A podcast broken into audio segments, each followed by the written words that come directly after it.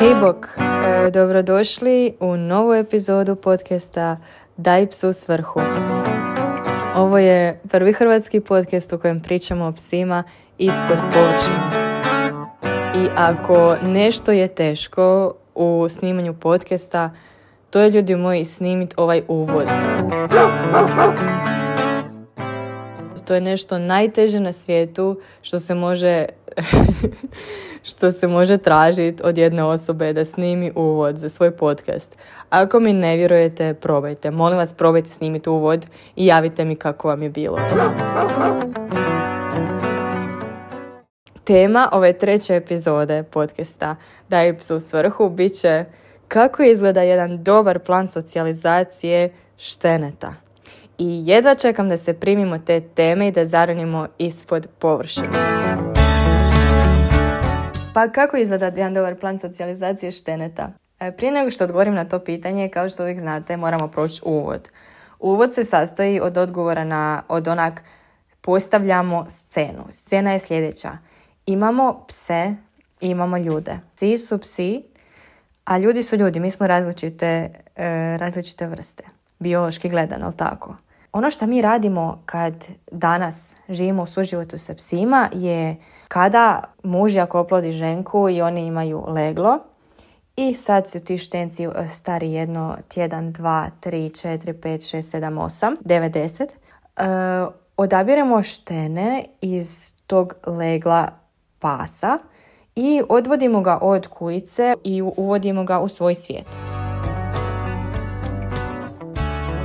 Realno gledajući, to je ono što se događa. Ok, imamo danas i situacije da naravno E, starije pse, ono, mislim pse koji su e, stari 6 mjeseci, godinu dana, 18 e, mjeseci, 2 godine, 10 godina, 12 godina i njih također uzimamo u svoju obitelj, ali baza svega toga je da mi zapravo iz pseće zajednice uzimamo člana i pribrajamo ga svojoj zajednici ljudskoj i onak, prihvaćamo ga praktički kao svog, šta je super, ali e, može biti i malo komplicirano, realno gledajući.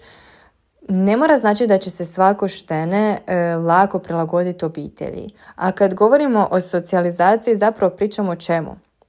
Socijalizacija je proces e, izlaganja šteneta, e, znači ono malog malog psa, izlaganja šteneta različitim mirisima, pri, prizorima, zvukovima, e, podlogama i dalje, ne znam, okusima svega živog na način da se oni naviknu na to kao da je normalno.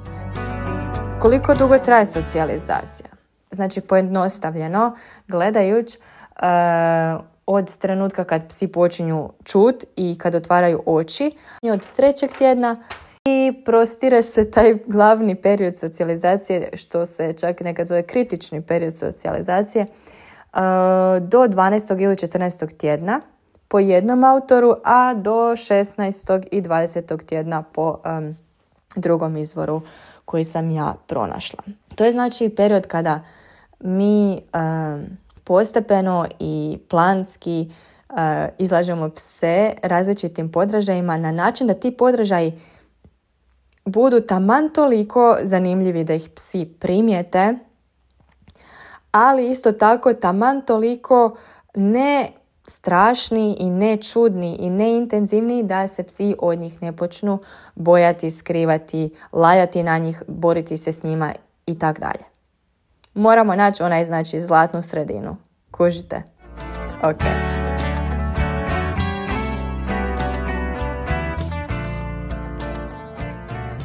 Osim teksturama, podlogama, mirisima, zvukovima, prizorima, u socijalizaciju se ubraja i upoznavanje sa novim ljudima, psima, drugim životinjama i procesima kao što su šišanje, rezanje noktiju, pregledavanje ušiju, posjete različitim prostorima kao na primjer veterinaru, shopping centrima, ulazak u auto, tramvaj, vlak, prolazak cestom gdje je bučno, prolazak kroz gužvu i tako dalje.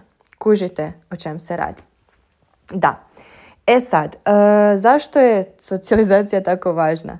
Odgovor na to pitanje je naravno u ovom uvodnom uh, dijelu gdje sam rekla da mi zapravo jednu vrstu životinsku odvajamo iz njene kao uh, es, neke, kak se to kaže, elementarne zajednice i stavljamo je k sebi. Zato je važno, zato što je uvodimo u totalno drugi kontekst koji, iako godinama je vježban, nije originalno od te životinje, kužite.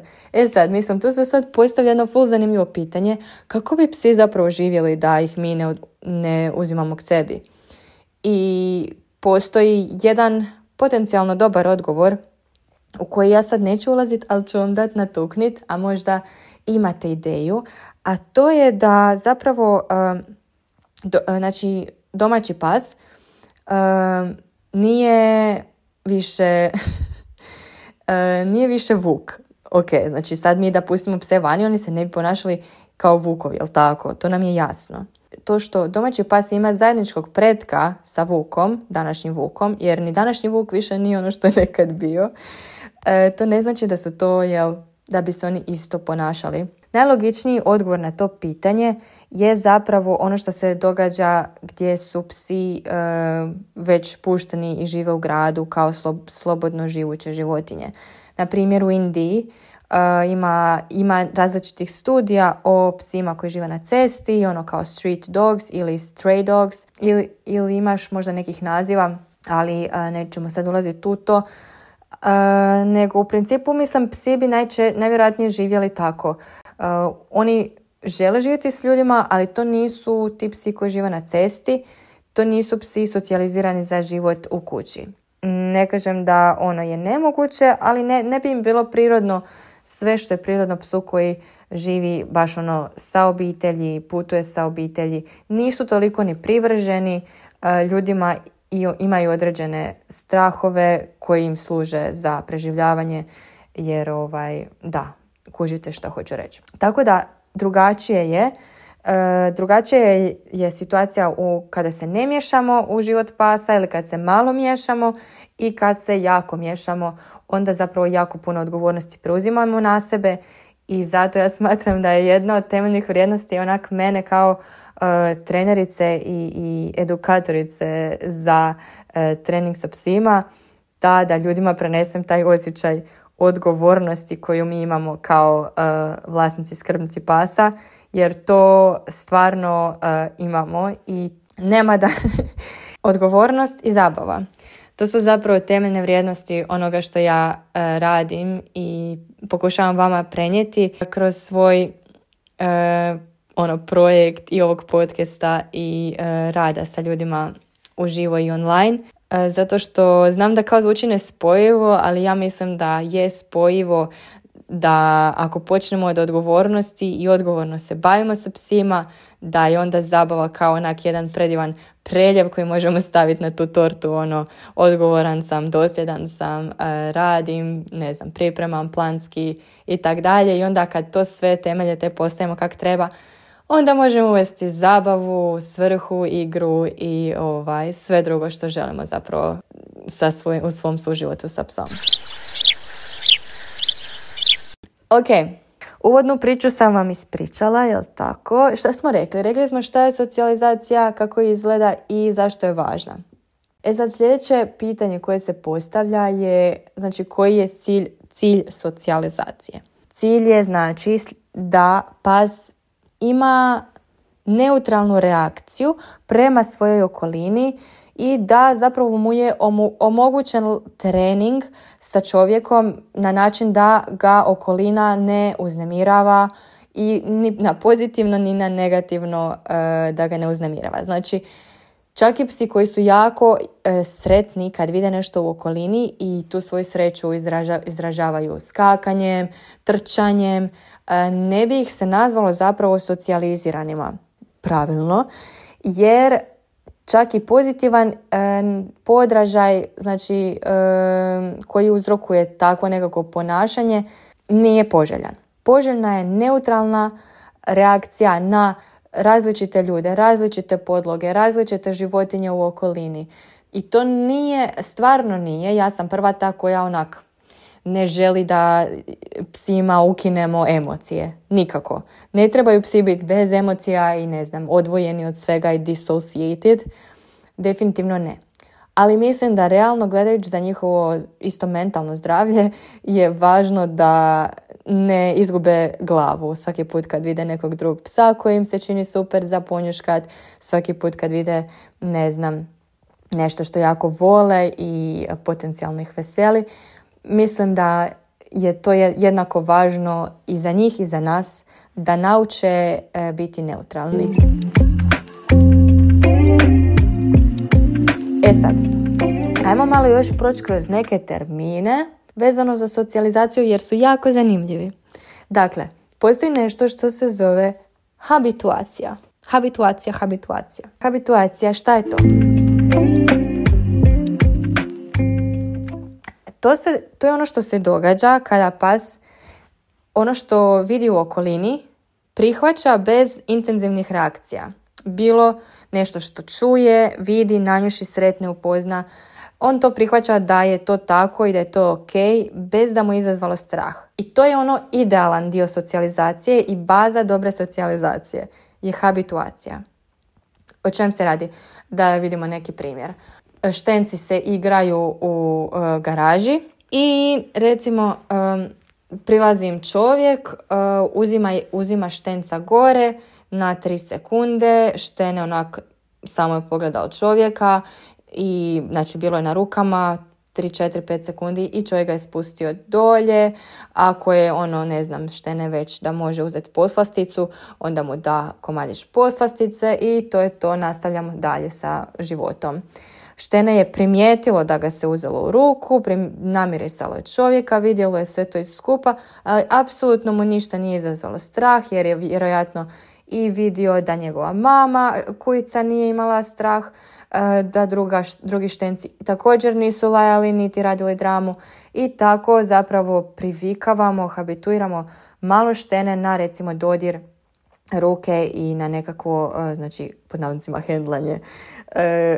E, stalno neki engleski ovi se u termini tu uvlače u trening sa psima, ali već smo na to, ja mislim, više manje navikli. također, recimo, habituacija na zvukove ne znam, vatrometa. Da, ljudi moji, to se može raditi. To se može raditi čak uh, od perioda kad su štenci u majčinoj utrobi. E sad, da. Tako sam pročitala i mislim, držite me za riječ koliko me želite držati za riječ, ali tako sam pročitala doslovno da se na CD-u, i to ću vam reći iz kojeg izvora iz ove skripte na Canine Principles, E, da se može na, kao CD-u tak piše, znači može se na YouTube-u e, puštati lagani zvuk um, nekakvog ono prskanja vatrometa štencima koji su toliko mali da još nisu se ni okotili. E, to bi isto bila znači habituacija. Ako oni bez da su razvili strah naviknu se na nešto pod navodnicima čudno. Ok, ta se događa u slučaju kad se dogodi ipak strah. Kako se zove taj proces? Znači, drugi proces koji ću vam opisati zove se senzitizacija. Senzitizacija znači da se psu e, nakon što je sreo nekakav e, podražaj ili ono doživio podražaj ili sreo nekog psa, mačku, životinju, neobičnu osobu sa kapom, pojavio je strah. Oprezna socijalizacija i ono ako imamo dobar plan, smanjuje mogućnost senzitizacije. No, mislim, ljudi moji, to nije ništa, nije nikakav smak svijeta. Prirodno je da štene reagira e, na neki podražaj u nekom, nekom trenutku kao ono nesigurno i vidimo da se pojavio strah. Strah se kod štenaca vidi go, naj, najbolje na govoru tijela.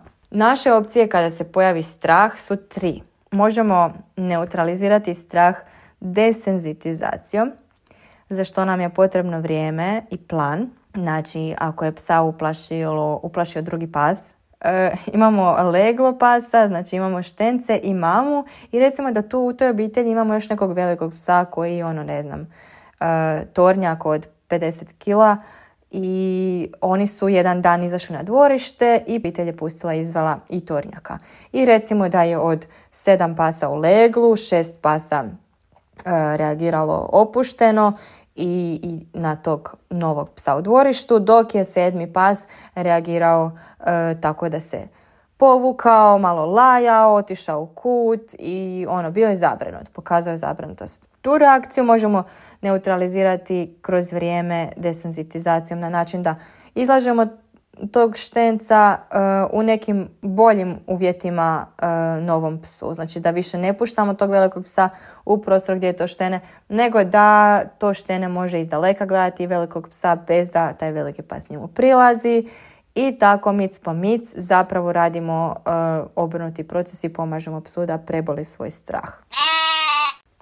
Odnosno da prestane povezivati velikog psa sa opasnosti.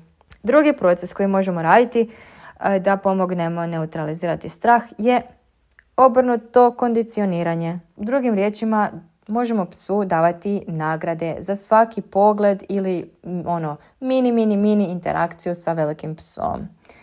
E, možemo psa nagrađivati za zvuk lajanja velikog psa. Znači radimo e, jednostavno uvjetovanje na bilo šta što ima veze s onim što želimo pozitivno uvjetovati, dajemo nagrade. Nećemo sad ulaziti u cijeli taj proces, samo ću vam navesti da je to jedna od mogućih uh, lijekova za problem straha. Treći lijek koji zapravo nije lijek ali je opcija koja može biti e, po meni, koja, koja je pokaza, pokazalo se da je rizična i tako ja to i podučavam ljude da se to izbjegava. Opcija broj tri je preplavljivanje. E, preplavljivanje znači da psa koji recimo jedno od deset tjedana je došlo u našu obitelj.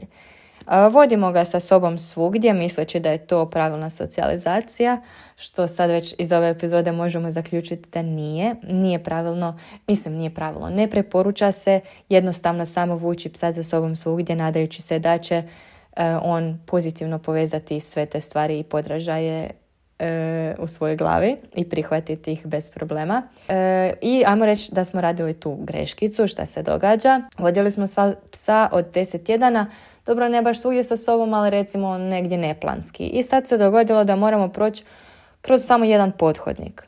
Ništa posebno.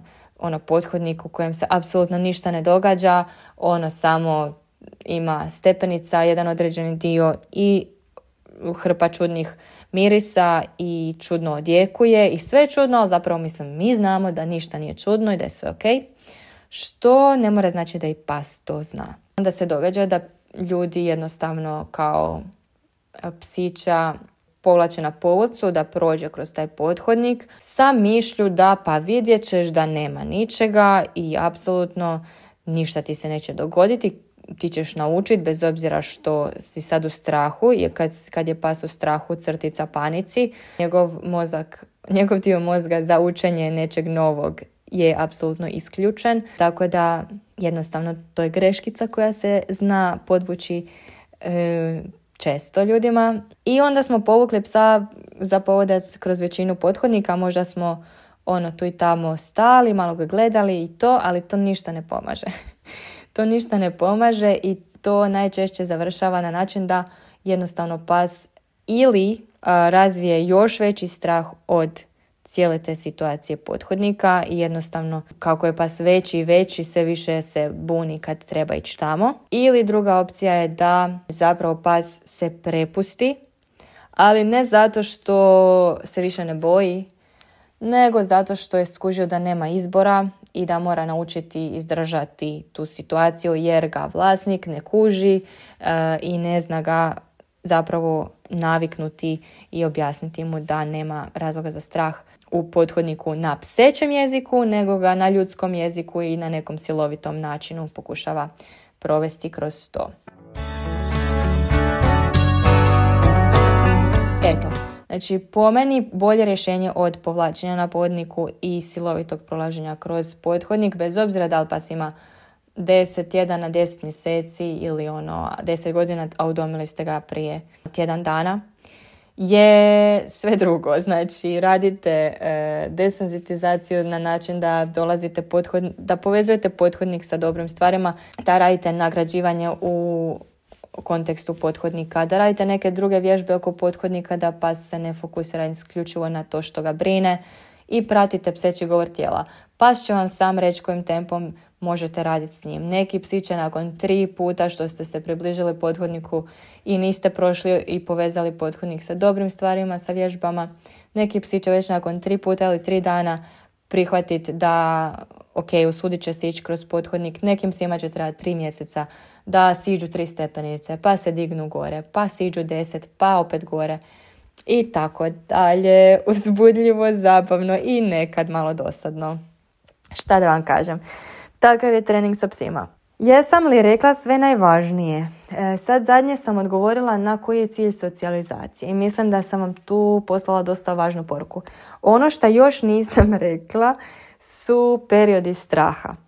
Postoje e, dva velika perioda straha u odrastanju jednog psa.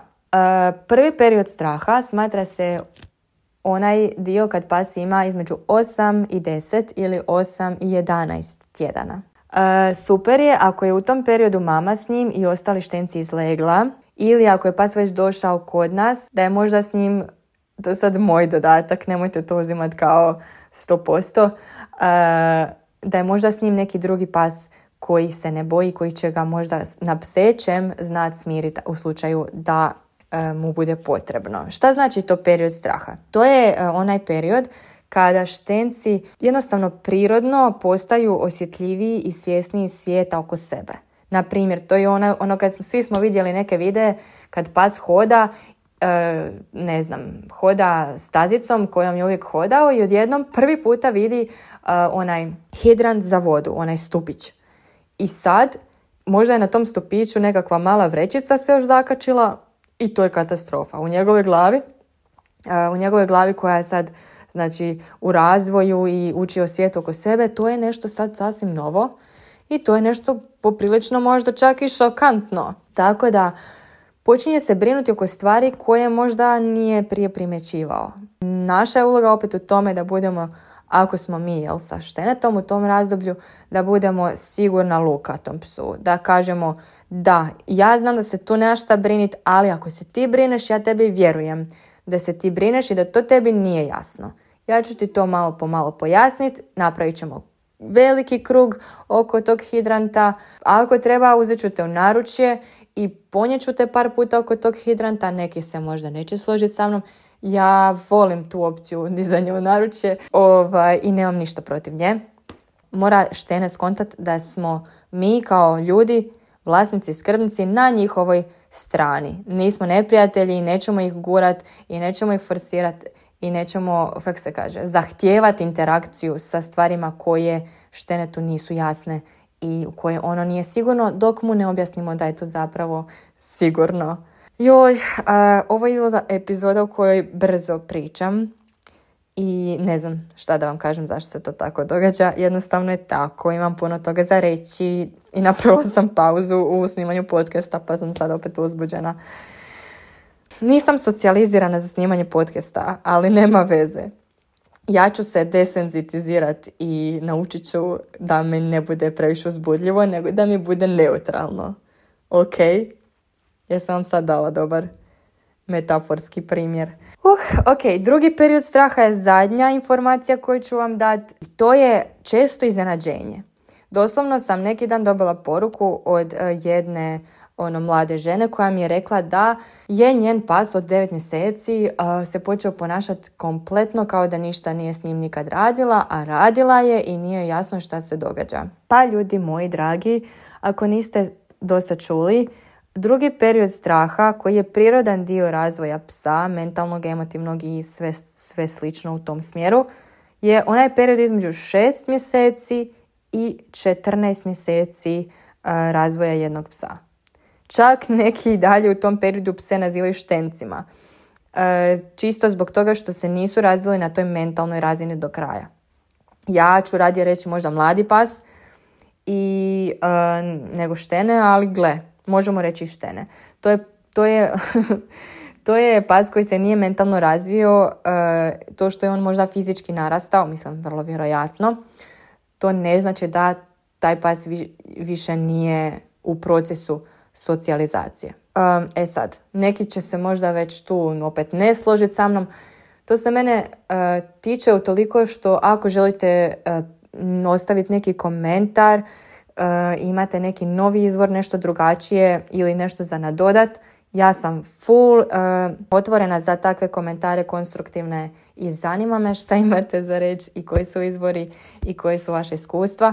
Tako da naravno ovo sve ništa, ovo sve što ja govorim nije apsolutno i općenito znamo da sve stvari i sadržaje na internetu trebamo uzimati sa dozom kritičkog razmišljanja, čak i kad nam je neko simpatičan i kada nam je neko nesimpatičan, trebamo nastojati e, promišljati o tome što je ta osoba rekla, ne uzimati ništa zdravo za gotovo, tako i ovaj moj podcast.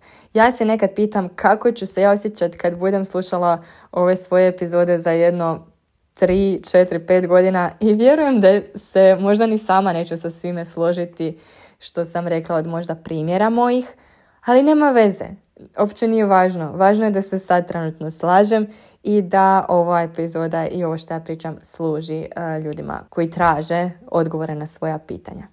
Šta se događa između 6 i 14 mjeseci jednog psa? To je pas koji se opet počinje na neki način ponašati čudno. I opet e, stvari u okolini i možda nekakve interakcije sa drugim psima i ljudima postaju malo riskantne. I treba ponovno biti sigurna luka svom psu i ponovno imati malo više strpljenja za rad sa svojim psom. Da ne govorimo da sad tu dolaze i hormoni, uh, ovi hormoni jer pas postaje tineđer, postaje i spolno zreo. Tako da sva što se tu događa i definitivno ako ste u tom periodu rada sa svojim psom, a pojavljuju vam se neka pitanja, upitnici nad glavom, postajete onak zbunjeni i um, gubite samopouzdanje, Šaljite poruku, nazovite trenera, raspitajte se o online radu sa psom. Sve vam može pomoći puno više nego da se sami gubite i tražite. Gubite i tražite jer svaka nekakva greška ili ono krivi korak um, ili skupina krivih koraka u tom periodu vam može zakomplicirati ono jedan duži period, uh, ajmo reći, suživota sa psom što nikome nije u cilju. Ni e, trenerima, ni, ni vama, a bome ni vašem psu, jer često se zaboravlja da zapravo psi koji imaju problem u ponašanju ne uživaju u tom problemu u ponašanju i mi se kao jako zatvorimo to svoje viđenje tog problema i kako nama to smeta,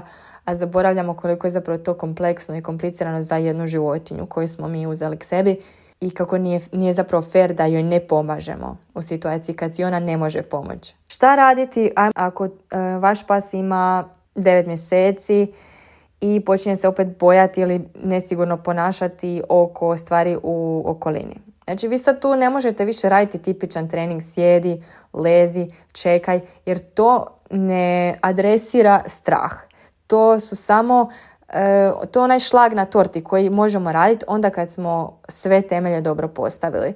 Ako su se temelji pokazali klima, vi moramo se vratiti na temelje i pomoć psu da regulira svoje emocije da bismo onda mogli raditi e, ove neke šlagove i preljeve i ono ne znam, ukrašava tortu sa Rafaelo kockicama, ne kockicama, kuglicama. Opet ista pravila. Ako se pas e, čudno ponaša oko starijih ljudi, na primjer ne voli vidjeti čovjeka sa štapom koji hoda sporo i on sa govorom tijela pokazuje nesigurnost. Prva stvar, ok je da se makneš i poneseš, poneseš psa, ok, ako sad ima već ne znam koliko kila, dobro, ok da se makneš i odmakneš se, napraviš prostor između sebe i te osobe koje se pas boji. Radi obrnuto kondicioniranje, daj psu nagrade za svaki pogled prema toj osobi uh, i onda ponovno kad se okrene prema tebi. Pas određuje tempo napretka.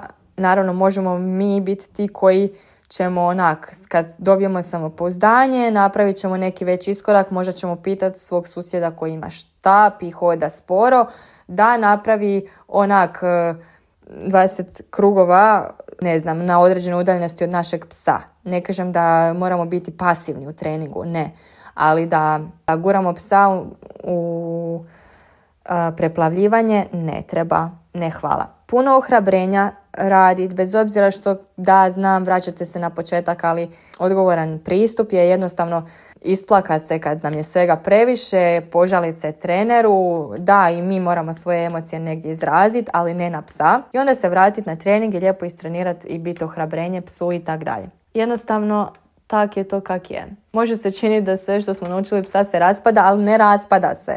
Samo malo, ne znam, gubi temelje, ali ako te temelje ponovno, kažem, učvrstimo, pa će se sjetiti svega onog što smo gradili u međuvremenu. Ako ponovno osnažimo naš odnos i pokažemo psu da nam može vjerovati, da se može nama uvijek obratiti kad mu je problem, ono što ćemo dobiti od toga je neprocjenjivo. Jesam se ja sad napričala? Jesam. Jesam li vam prenijela glavne dvije, tri poruke ovog podcasta? Čini mi se da da, ali napišite mi u komentarima uh, jesam li i u kojoj mjeri. Šta vam je bilo najzanimljivije? Ima li još pitanja vezano za ovu temu? Ako je da, pošaljite mi ih na Instagram, najdog trenerica. Um, I to je to, ljudi moji. Ja mislim da ću ja sad tu ubaciti jednu muzikicu i da će to biti kraj ove zanimljive, zabavne i odgovorne treće epizode. Prve u 2024. Čujemo se u sljedećoj. Pozdrav!